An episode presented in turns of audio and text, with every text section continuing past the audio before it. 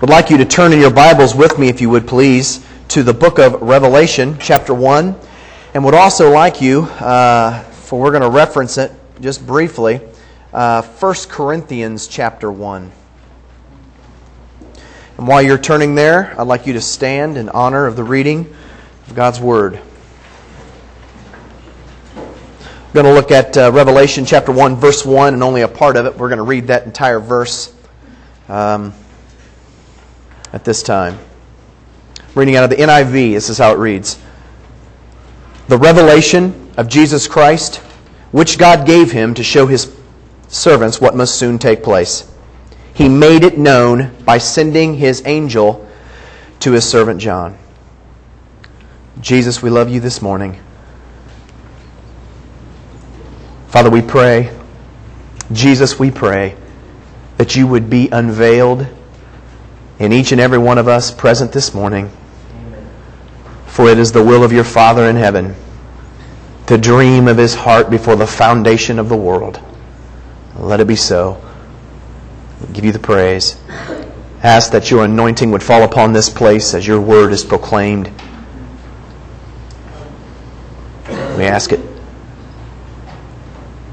knowing that you are longing to finish the work that you have begun in us. We give you all the praise. In your name we pray. Amen. You may be seated. It's a pleasure to be with you. Um, I was thinking on the way here this morning that uh, it was almost to the day 10 years ago when I was saved. Today. Almost to the day.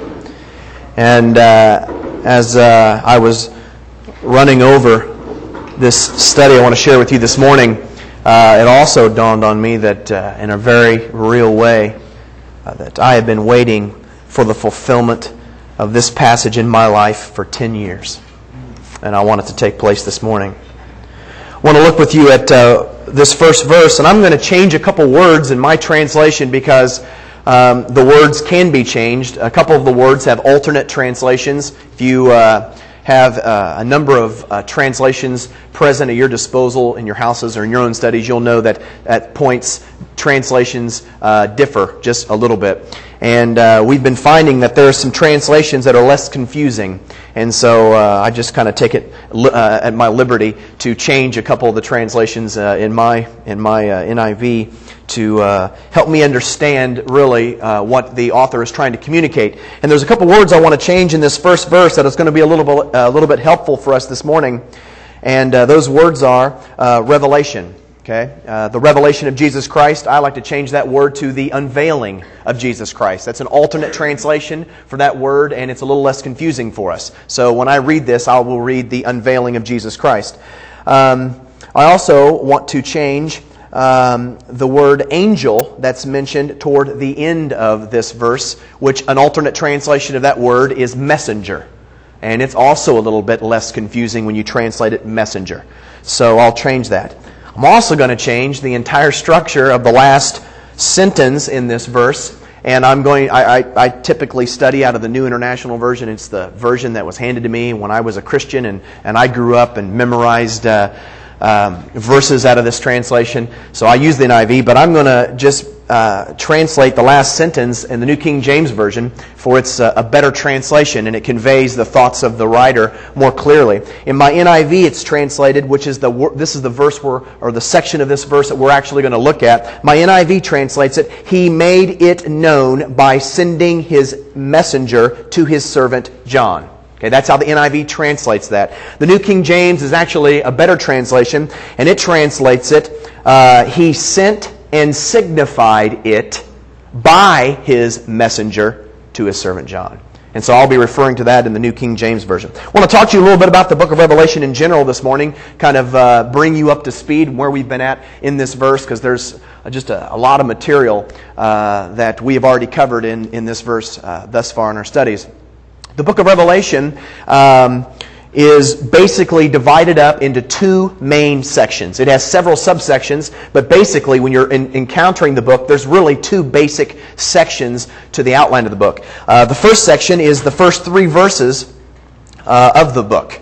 Okay? And that's what we call the prologue. In fact, if you have a New International Version, you'll see that right above the first verse in italics, uh, you'll see the word prologue. Okay, that's the first main section. The second main section begins at verse 4 of chapter 1 and extends to the end of the book. Okay? So basically, the book of Revelation is divided into two main sections. You have the prologue, first three verses, and then you have the main book, which is from verse 4 to the end of the book. And these first three verses should, should be understood not to be a part of the prophecy itself, but they are attached to the prophecy. In fact, uh, the word prologue there in italics above your first verse, if you have the NIV, the uh, New King James may also state it. But uh, the word prologue there is a compound word, two Greek words. It's the Greek word pro, which means before, and the Greek word logos, which means word. So these three verses are the words before the book. And this is really typical if you've read any of John's writings, and he has written several, uh, several, but five books in our New Testament. Uh, this is typical for him. Uh, three out of those five books, we have a prologue. And the prologue is given to set boundaries or parameters on the book that he's about to write. In the Gospel according to John, the first 18 verses are a prologue.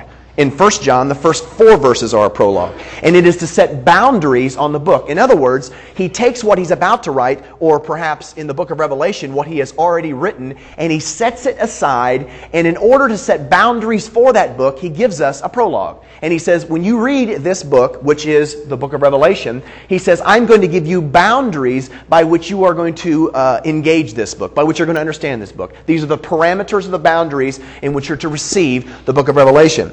Uh, the book of Revelation is called Revelation. Okay? And it gets its name from the first Greek word uh, in the prologue, which is the Greek word apocalypse. Okay? Apocalypse. Or you might even pronounce it apocalypsis. Okay? And it can be, tra- that word is most often translated revelation, and of course I like to, un- I like to translate it um, as often as I remember, um, unveiling. Okay? It's the first Greek word used, and it's, it's, we translate it Revelation. It's where we get the name of the book. What's interesting is, it's the first time, it's not only the first word mentioned in the book, but it's the last time that word is mentioned in the book. Okay? So we call it revelation because of this first word, but in actuality, that word revelation or unveiling is really just a descriptive term that John uses to describe this book. This book from this point forward is never again called revelation, it's always called prophecy. In fact, in verse 3 of the prologue, John writes, Blessed is the one who reads the words of this prophecy.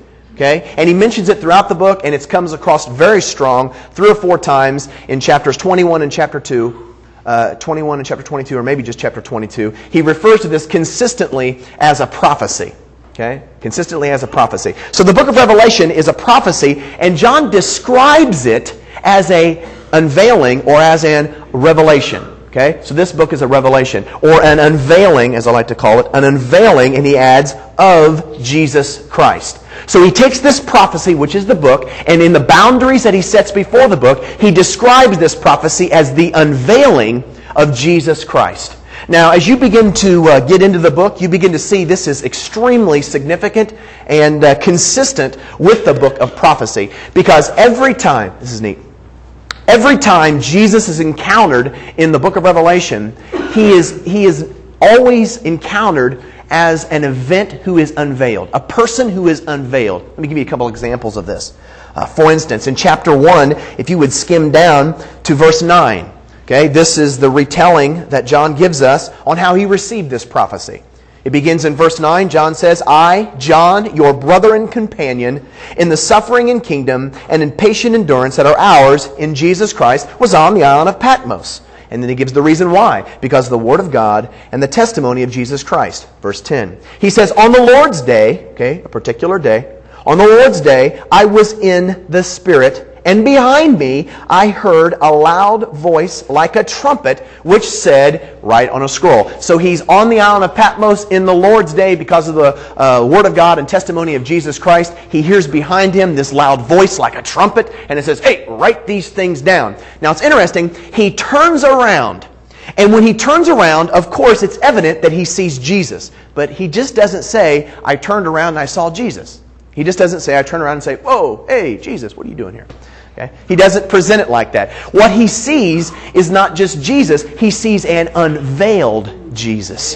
He sees Jesus, it's, it's almost like um, language that's been helpful for, for me. It's almost like Jesus is just, if you could slit him down the middle, grab one hand on this side and one hand on this side of his chest and just yank him open, you see the insides of his very person and who he is. So he does not turn around and say, I just saw Jesus. He turns around and he sees an unveiled Jesus. Listen to how he describes this. Verse 13. Of course, verse 12 says he turns around to see the voice. Verse 13, he says, And among the lampstands was someone like a son of man. He was a man. He turns around and he sees someone like a man, but he goes on and he says, dressed in a robe reaching down to his feet, and with golden sash around his chest. His head and hair were like wool, as white as snow. His eyes were like blazing fire. Verse 15. His feet were like bronze, glowing in a furnace, and his voice was like, was like the sound of rushing waters. In his right hand he held seven stars. And out of his mouth came a sharp double edged sword. His face was like the sun shining in all its brilliance. Now, when you begin to look at that, Jesus was probably not standing there with this big sword hanging out of his mouth. He's got a handful of stars. His hair got all of a sudden white. His eyes are glowing. You know, John would have ran, kind of thing. This is imagery. Okay? It's imagery language which appears throughout the book. And he's giving content to the person of Jesus Christ as he is unveiled before his eyes. So it's consistent with what he says. See, this is the revelation. This is the revelation that John encountered in, uh, uh, in, on the island of Patmos, this prophecy. It is the unveiling. It is literally a revealing, but it's an unveiling, something that's made known. That something is Jesus Christ. He is unveiled before John's eyes. He turns around, he sees this. You see that in chapter 1. You not only see that in chapter 1, but when you come into chapters 2 and chapter 3, uh, chapters 2 and 3, you have these seven churches that are under John's direction. Uh, they're the seven churches that are in the province of Asia, and uh, they're listed uh, throughout these two chapters. It's interesting that Jesus is the one that is speaking to each and every one of these churches. If you have a red letter edition uh, Bible, you'll see that chapter 2 and chapter 3, it, every bit of it is in uh, red letters. Jesus is the one that's addressing the churches. In fact, you're under the impression that Jesus is literally speaking. He has presented himself, very significant, he has presented himself to each, uh, each one of these churches. In fact, let's look at the first church to the church of Ephesus. To the angel of the church in Ephesus, write, These are the words of him who holds the stars in his right hand and walks among the seven golden lampstands. And again, that's, that, that's the same imagery that, that was revealed to John on the island of Patmos back in verse 12. Okay? When Jesus was unveiled, that's some of the same words, some of the same ways that Jesus was described. So to the church of Ephesus, hear this, to the church of Ephesus, Jesus didn't show up and yet they saw Jesus there. There is an unveiling of Jesus Christ to the church of Ephesus. When he presents himself to the church of Ephesus, he's just not Jesus, and of course he's Jesus, but he's the one who holds the seven stars in his right hand and walks among the seven golden lampstands. That's how he presents himself. Now, that's interesting, but when you go to the next church, Church of Smyrna, down in verse 8, Jesus is speaking there as well. But it's interesting that Jesus is unveiled differently to Smyrna than he was to Ephesus. In fact, when you look at the church of Smyrna, verse uh, 8, these are the words of him who is the first and the last, who died and came to life again. So it's the same Jesus who's speaking, but he unveils himself to that church. And it's interesting that at each and every point where Jesus engages these seven churches, he is unveiling himself to those churches and he is unveiling himself differently to each church. Each church, each church has significant issues. Each church has problems. They have barriers. They have, uh, they have dynamics that every, every church has. And each of them, in all of their problems, in all of their barriers, in all of their situations, Jesus presents himself as the answer to that church. Okay? Which is powerful. Okay? So the book of Revelation, as consistent, is Jesus Christ standing in the midst of his church and unveiling himself as the answer to every issue in the church. So John, back in the prologue, describes this prophecy, and again, we just looked at these uh, just briefly at these three chapters, but you find this over and over and over and over consistently throughout the remainder of this prophecy that when Jesus is, is, is presented, he's never just called Jesus. He's never just called Jesus, he's called the Lamb of God. Okay? John, when he sees him in chapter 5, he looks and sees Jesus, who it is Jesus, coming up and taking the scroll out of the one who's sitting on the throne out of his hand. But he just didn't say, hey, there's Jesus going to get the, uh, the scroll. He says there was one looking as if it was a lamb that had been slain. So again, Jesus, in his very personhood, as the redemptive lamb, is unveiled before the reader's eyes. So John tells us in this first verse that what you're going to encounter, you got to get this that what you're going to encounter above everything else that you're going to encounter in the book of Revelation is an unveiling of the person of Jesus Christ himself. He's unveiled. Okay? So that's kind of what's going on here in this opening in this opening statement. Now what I really want to center on this morning is down and the last sentence and of course we're reading this out of the New King James. He it says he sent and signified it by his messenger to his servant John. And what this last statement is really dealing with is ministry.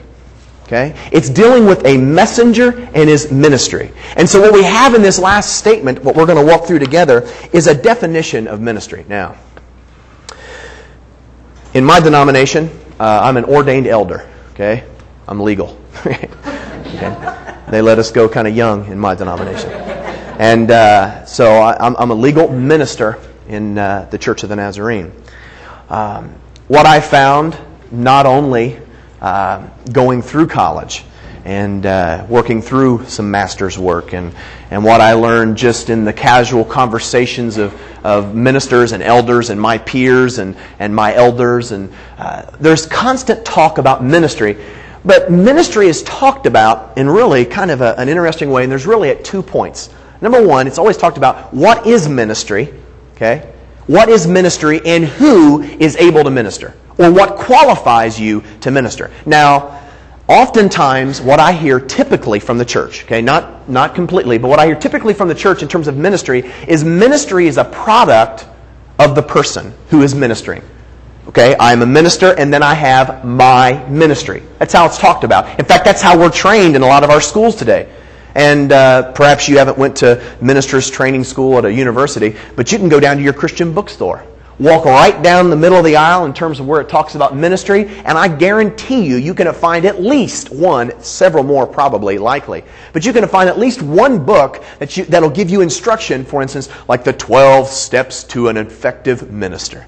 If you want to be a minister, then you do, or if you want to be into ministry and you want to have ministry flowing out of you, then if you do these 12 things, then you will have a successful ministry. That's how it's talked about. I have some problems with that. Okay? I have some problems with that. Okay? Several problems with that. But some of the problems more specifically are it seems like there is a those, the way that ministry is talked about in that way, ministry is a product of who I am uh, it rests on my abilities. It rests on my talents. It rests on my connections. Okay? It comes back to the source of who I am as a minister. In fact, one of the things you find in these books, books especially, that if you fall into sin and these talents and abilities fail, then your ministry ends. Okay? And your, in fact, ministry can end in several different ways. Um, my uh, talking about it in this way, uh, I'm an evangelist. I'm an itinerant evangelist. That's my ministry.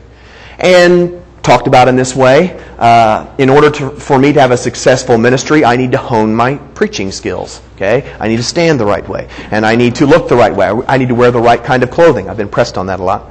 Okay, uh, I, I need to look a certain way, talk a certain way, have a certain you know presentation style. And if those things fail, see, it can affect my ministry.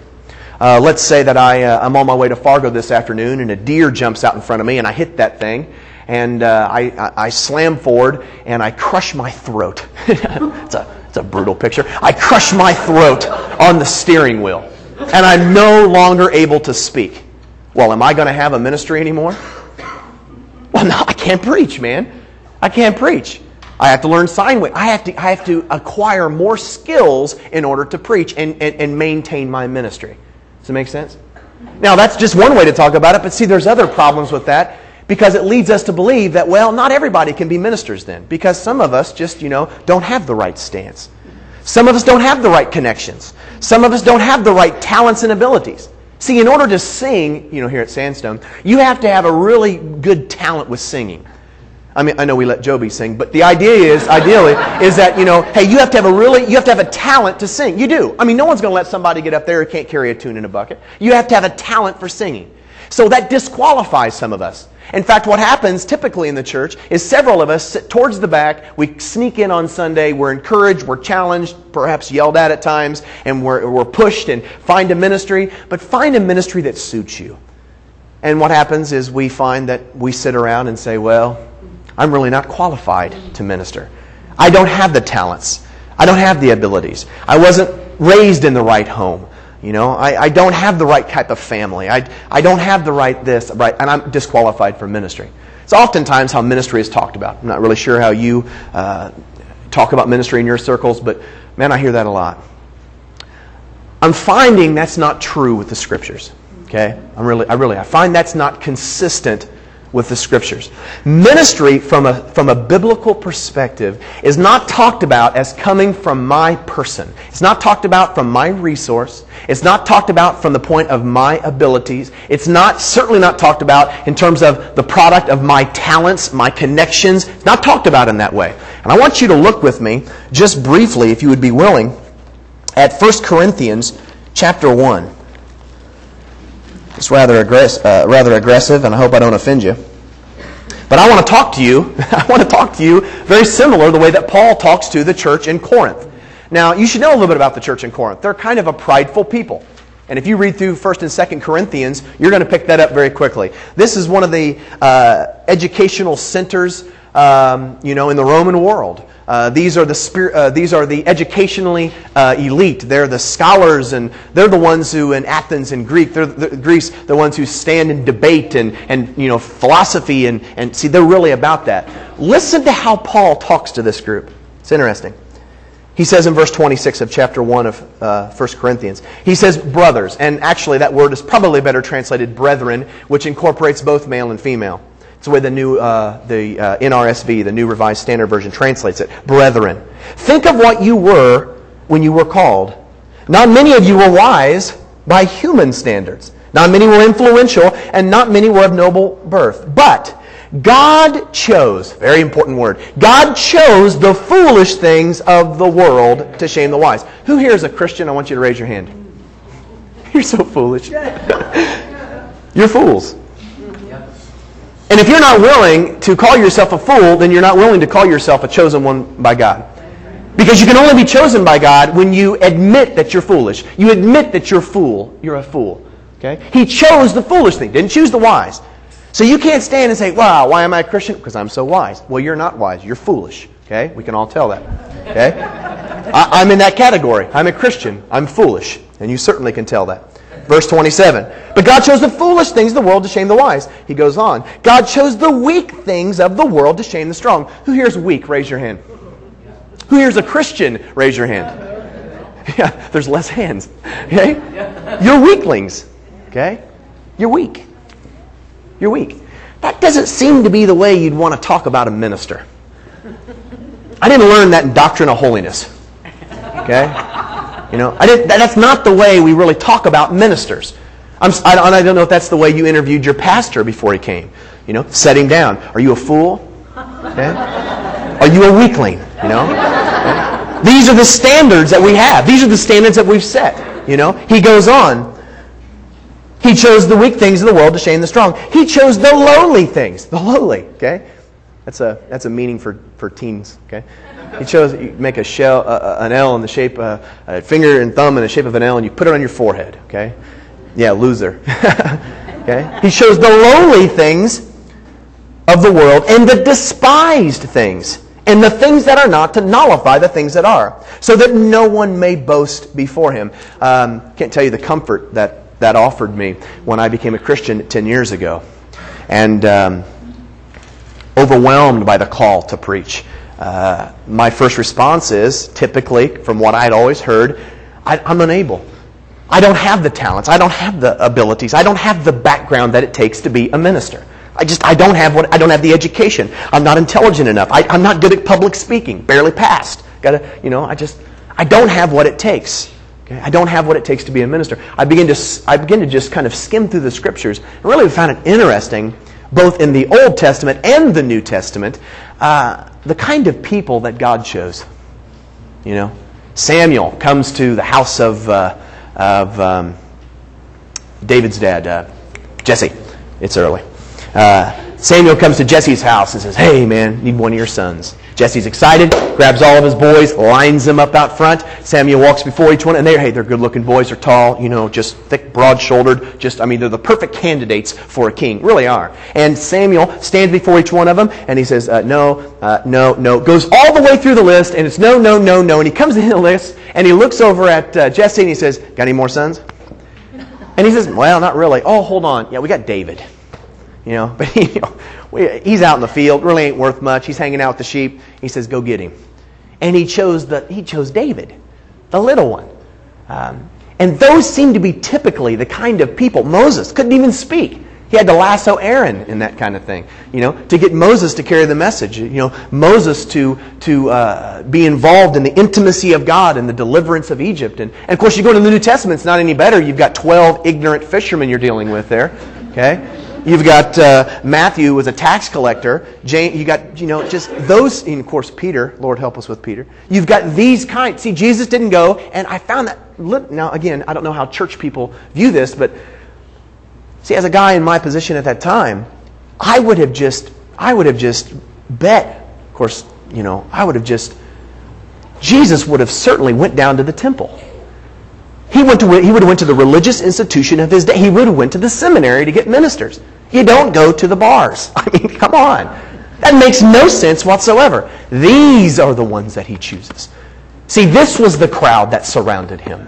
So ministry, Revelation chapter 1, ministry is always talked about from a biblical perspective. Ministry is always talked about from a biblical perspective as that which is beyond you and beyond your capabilities. Okay? So ministry is not about who I am, but ministry, and you've heard this before, ministry is about who He is through me. I'm an empty vessel. In fact, as you begin to go down through, and I told you to go back to uh, Revelation, and I would like you to do that, but as you begin to go through 1 Corinthians, you hear Paul talking about this sort of thing. And uh, just let's listen to this.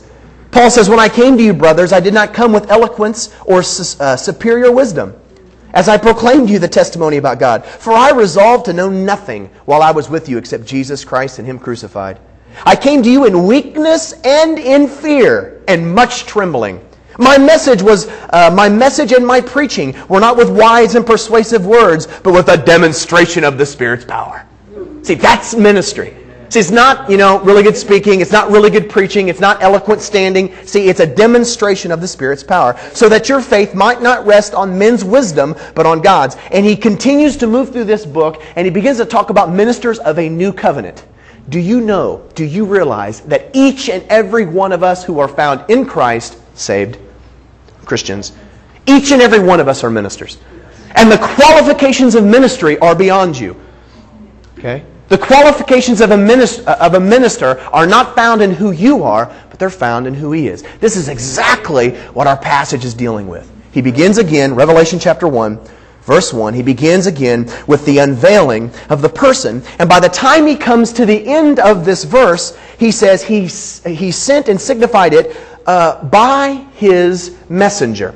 And in fact, that word by uh, can also be translated through. So he sent and signified it through his messenger. Really got interested in the idea of that messenger. What, you know, what does a messenger look like? Because what we're talking about here at the end of this verse is this messenger and his ministry. His messenger and his ministry. Okay, this messenger has a ministry. Talking about that. Really got interested in this idea of a messenger because it's translated angel in, uh, in uh, at least several translations. Uh, the Greek word is angelos. Okay, angelos. Which you can translate both angel and messenger. And if you would uh, uh, trace this throughout your Bible in the Greek language, of course, the New Testament was written in Greek, and the Old Testament was written in Hebrew. Uh, 25, 30 years before Christ was born, the Hebrew was translated into Greek, and we call that the Septuagint. If you ever see a, a, quotation in your Bible, LXX, that's a reference to the Septuagint. It's the Greek translation of the Old Testament, the, the Bible that the disciples used. Okay, more than likely the, the Bible that the disciples used. It's a Greek, entire Greek, Old Testament and New Testament. If you would trace this word that we translate angel and messenger throughout both the Old Greek and the New Testament Greek, what you would find is in the Old Testament, it's used 281 times. 281 times. And in the New Testament, it's used 175 times. Primarily, it does refer to this, uh, it's, it's an angelic being. Okay? It's, it's an angel. And there's all kinds of descriptions about that kind of a, a messenger, the angelic messenger. All kinds of descriptions about that in the Bible. One of my favorites is in Matthew chapter uh, uh, 27. The, or actually, it's going into chapter 28, uh, 28. It's the resurrection scene and you have these these guards. it's a really neat scene if you've ever if you ever read it. Uh, there's these guards that are posted outside Jesus' tomb. Okay, he's been dead in there for three days. And they've taken this large boulder, uh, this, this circular stone, very, very, very heavy, and it was up on this hill. They pulled out the stops and it rolled down and covered the face of the tomb in which Jesus was laid. And they guard that thing because of the rumors that the disciples were going to come and steal it. So they're there. And Mary and the other Marys, all kinds of Marys running around, and uh, they brought a Martha with her, and uh, they come to uh, get into the tomb to do, go through the burial uh, you know, the burial deal of the anointing the body and that sort of thing. And so they show up, and in the midst of the scene where the women are and these guards are, this angel of the Lord, that's the word, angel, angelic messenger appears. And there's this incredible earthquake where rocks are, you know, and, and, trees and all this, everything is this, it's an incredible earthquake due directly by the presence of the angel descending. The, the descending angel is the one that caused the earthquake. And it says that the men, these, these you know, special forces Roman guards, okay, these men standing there in the, uh, uh, in the passage, uh, the, uh, the New King James translates it, they shook for fear of him and became like dead men, which means they fainted. It was such a startling, you know, such a startling scene and such a presence that came from this angelic being that they passed out and fell over. And then you got these women that are sitting there chatting. In fact, the angel comes down, and again, this messenger, this angelic being, is just filled with just it's it's a mag, it's a magnificent story. He grabs this stone, he hurls it over to the side, and he goes over and sits down on it. Okay, it's this statement of power. It's, wow, angelic being. Okay, that's how the, this word is used, uh, tied to this angelic being throughout the Bible.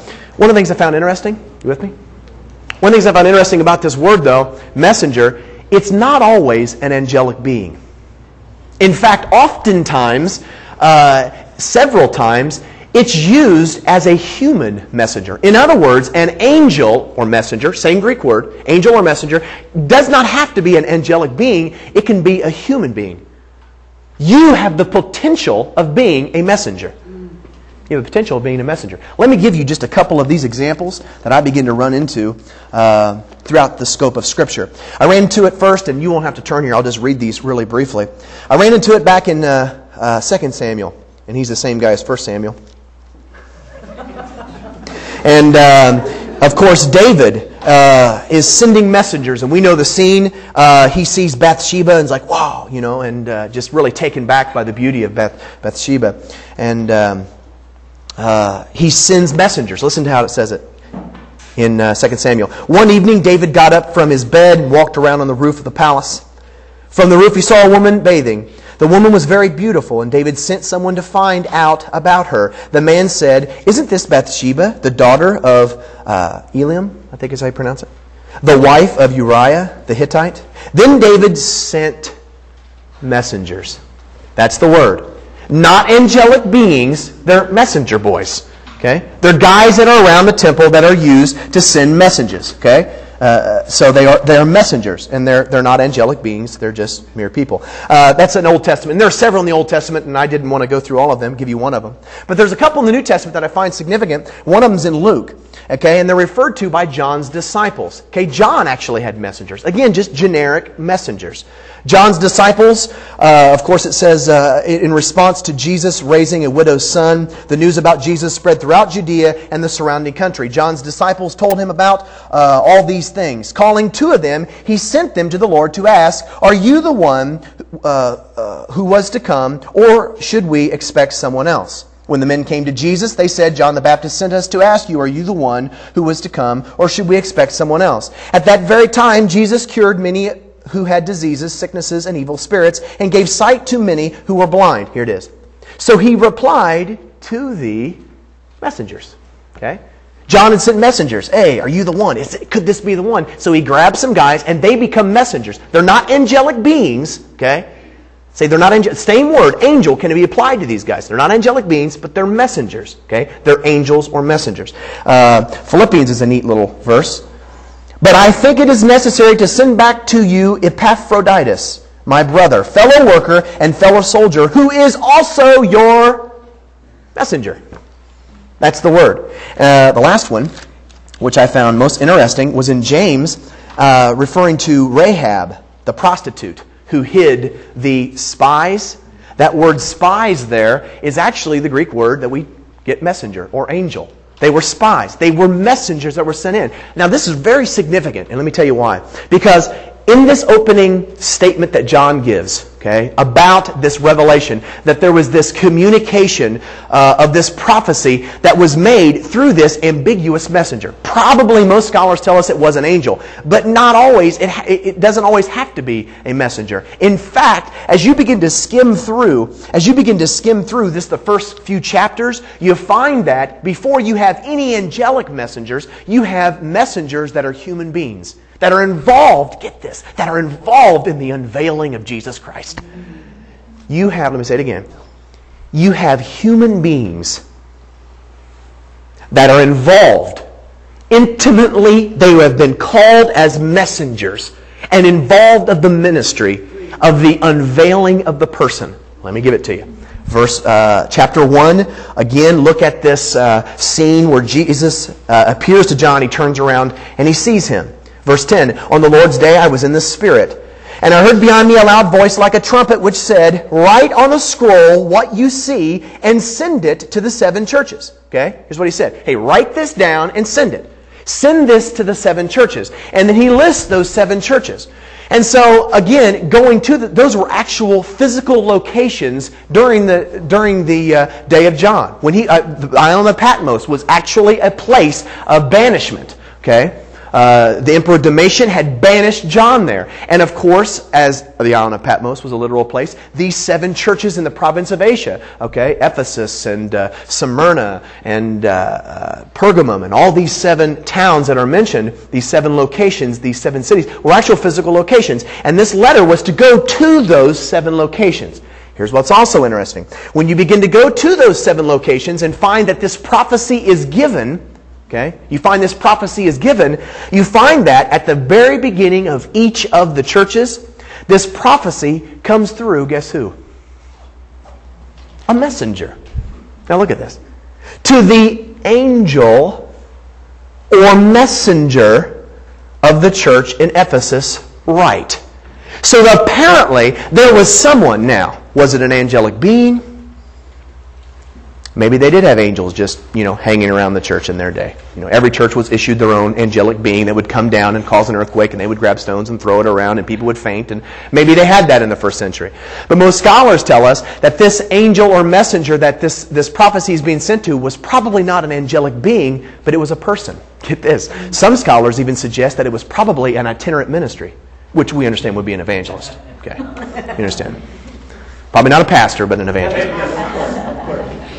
Okay, you missed it. But anyway, the idea is, is this angel or messenger, uh, and each church has one. In chapter 2, verse 1, the angel, it says, To the angel or the messenger of the church in Ephesus, write these things. Verse 8, To the angel or messenger of the church in Smyrna, write these things. Verse 12, To the angel or messenger of the church in Pergamum, write these things. And so at each and every one of these locations, you have some sort of, scholars tell us that it's, it, it's, it's, it's almost a guarantee that these were uh, physical human being, you and I type of messengers in which this prophecy was communicated through. So, what we can talk about, now get this, very important. What we can talk about here in, in this first verse is that when he begins to talk about the messenger and his ministry, that is not exclusively an angelic ministry. Okay? The unveiling of Jesus Christ, which God gave him to show his servants what must soon take place.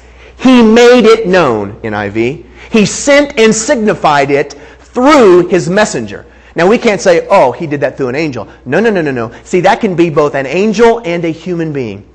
So we're talking about the ministry of this messenger. We can compare that to the ministry that's going on in you and I. And the reason we can do that is because the messengers in chapter 2 and chapter 3 were human beings. And the prophecy that he's talking about, describing here in this first verse, is not only about angelic messengers, but in the second and third chapter, they're human beings who are messengers. So when we're talking about messengers, you understand you and I can fit into that category. we can, I can be a messenger. Okay? The angel was a messenger. I myself can be a messenger. In fact, I would go as far as to say, as a Christian, you are a messenger. Okay? You are a messenger. So now that we've established that, hey, man, when he writes in this first verse and he talks about this messenger in his ministry, wow, hey, I can fit as a messenger. Well, what's my ministry? Well, the ministry is tied up really in the entire verse as a whole. Go back to this first verse uh, with us. And again, I want to read this last statement in the New King James. It's a little bit more clear. The NIV says, He made it known. And then it says, by sending his messenger. So when I read this first in the NIV, here's what I, here's what I gathered. Jesus made this known, and that's himself. Okay? Uh, the it that he's talking about, he made it known. The word it there, and you see this in the New King James, if you have the New King James, it's in italics. And that tells us that that word is actually not even present in the Greek. It's stuck there in the English to help us put together um, uh, what the it actually is. Okay, because we have to have the it there. The noun or the subject of the sentence, what it is, is actually the unveiling of Jesus Christ. So you should, instead of just saying, He made the unveiling of Jesus Christ, which God gave him to show his servants what must soon take place, known, instead of saying all that, he just said, He made it known. Does that make sense? Mm-hmm. So the it is the unveiling of the person of Jesus Christ. He made it known. Okay? That's the it. I found it interesting that in NIV it says He made the unveiling of Jesus Christ known, and then it says, by sending His messenger which painted a picture for me. This unveiling of Jesus was known by sending this messenger. But that's not how it is in the original language. And the New King James is a better translation because get this, get this, this is awesome. The unveiling of Jesus Christ was what was sent, not the messenger. The New King James tells us he sent and signified it through his messenger. Now that's very important because the Greek word we have for sent is the Greek word apostello, which is an authoritative sending, which has nothing to do with the messenger whatsoever. I find it interesting that sometimes we'll get together before teen services or before revivals and we'll pray, and they pray stuff like, Jesus, let your anointing fall upon Jeremiah. I never say anything. But I almost want to go, hold on, Jesus. let me clarify something really quick. I don't have an anointing, and the anointing's not on me.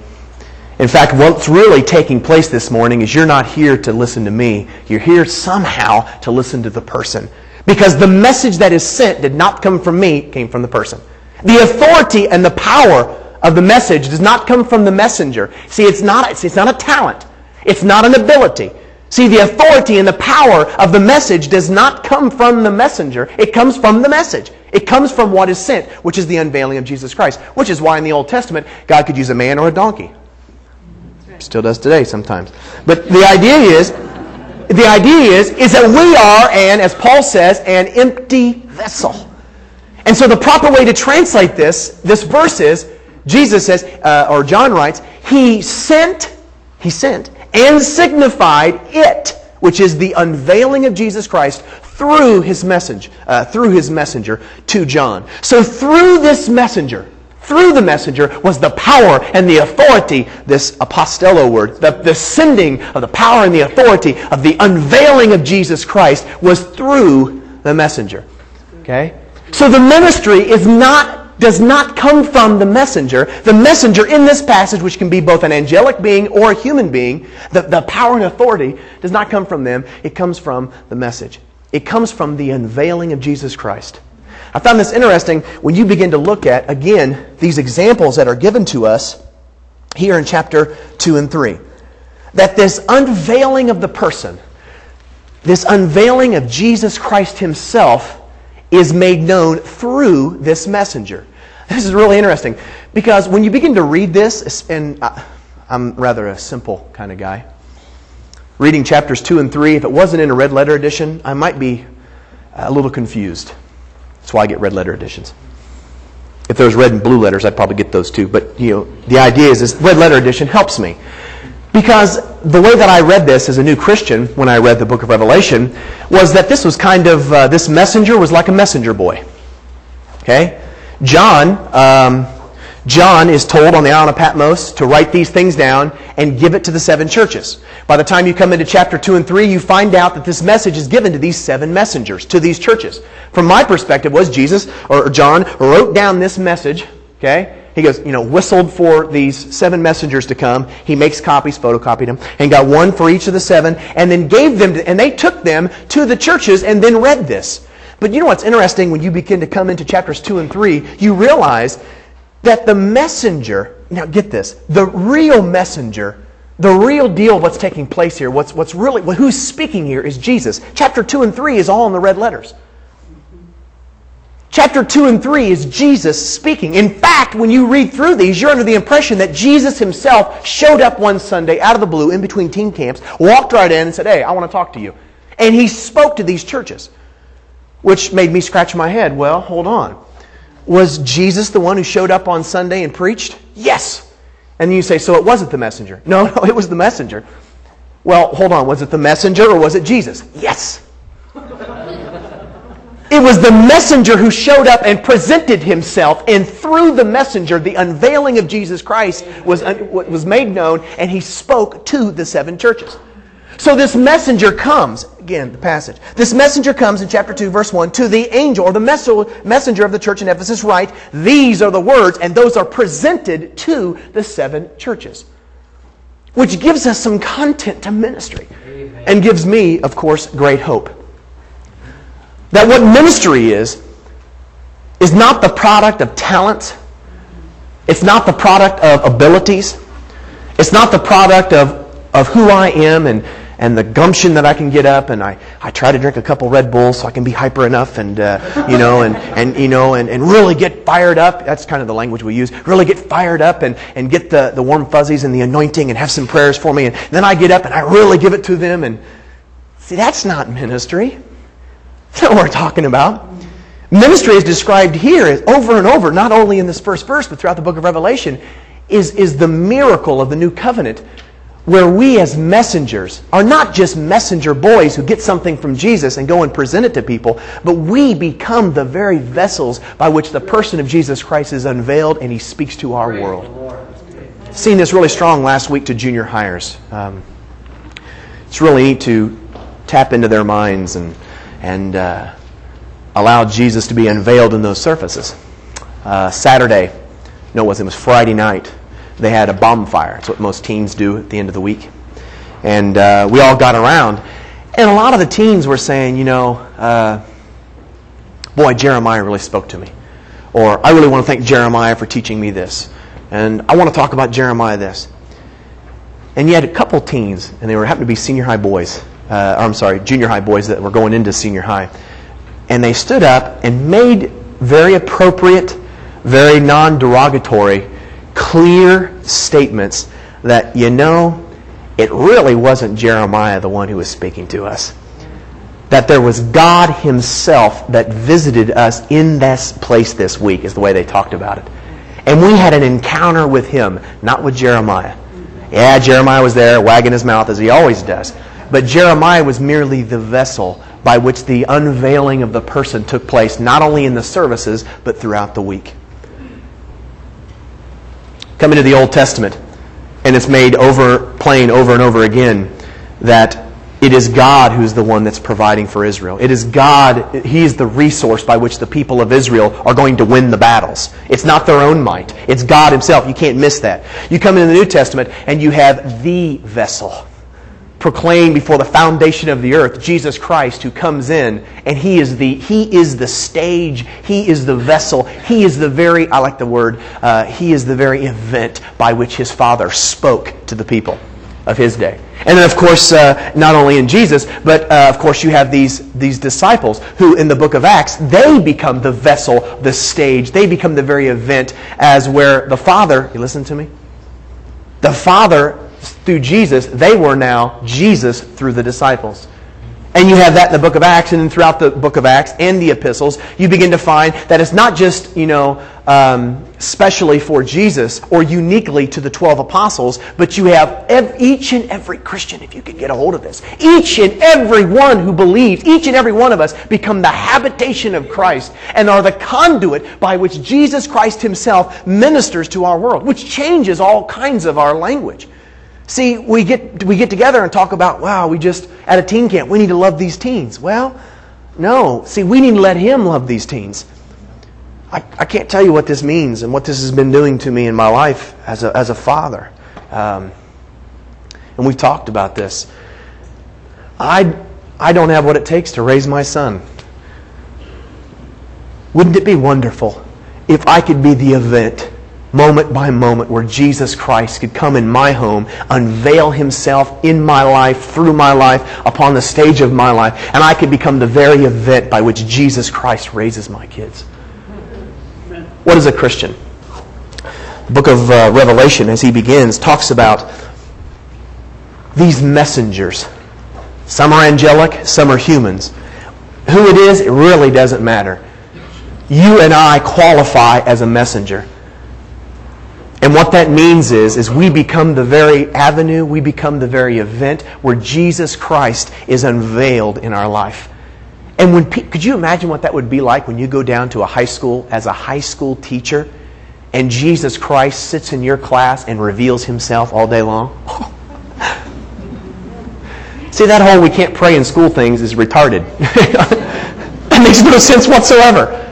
Jesus Christ is pumping himself from behind that desk every day. Down at the factory, Jesus Christ himself is there taking that bolt and screwing it in that hole. Because we are nothing more than an empty vessel who have, hey, we're the losers. We're the foolish ones. We're those who do not claim any, any, any praise whatsoever. Our, our message does not come with wisdom or power or might or with intellect, but a demonstration of His power that is being unveiled in our life. I want to ask you this morning would you let that take place in your life? That ministry is not talked about in terms of just preaching. It's not talked about in terms of leadership in the church and, and showing up and, and being on staff and having a paid position. Ministry is the very presence of Jesus Christ in the believer's life as he unveils himself to a dying world. Would you let him in your life like that? I wonder what it'd be like if I could get up every day and say, Jesus, I want to be crucified with Christ so that I no longer live, but Christ lives in me. And when my world looks at me, they don't see me, they see you. And when they walk away from me, they don't say, wow, Jeremiah said this. They walk away saying, I had an encounter with a guy the other day who reminded me so much of Jesus. I thought it was him for a second. He was unveiling himself right there in that. I become the event by which Jesus speaks. Jesus, we want you like that this morning. I want you like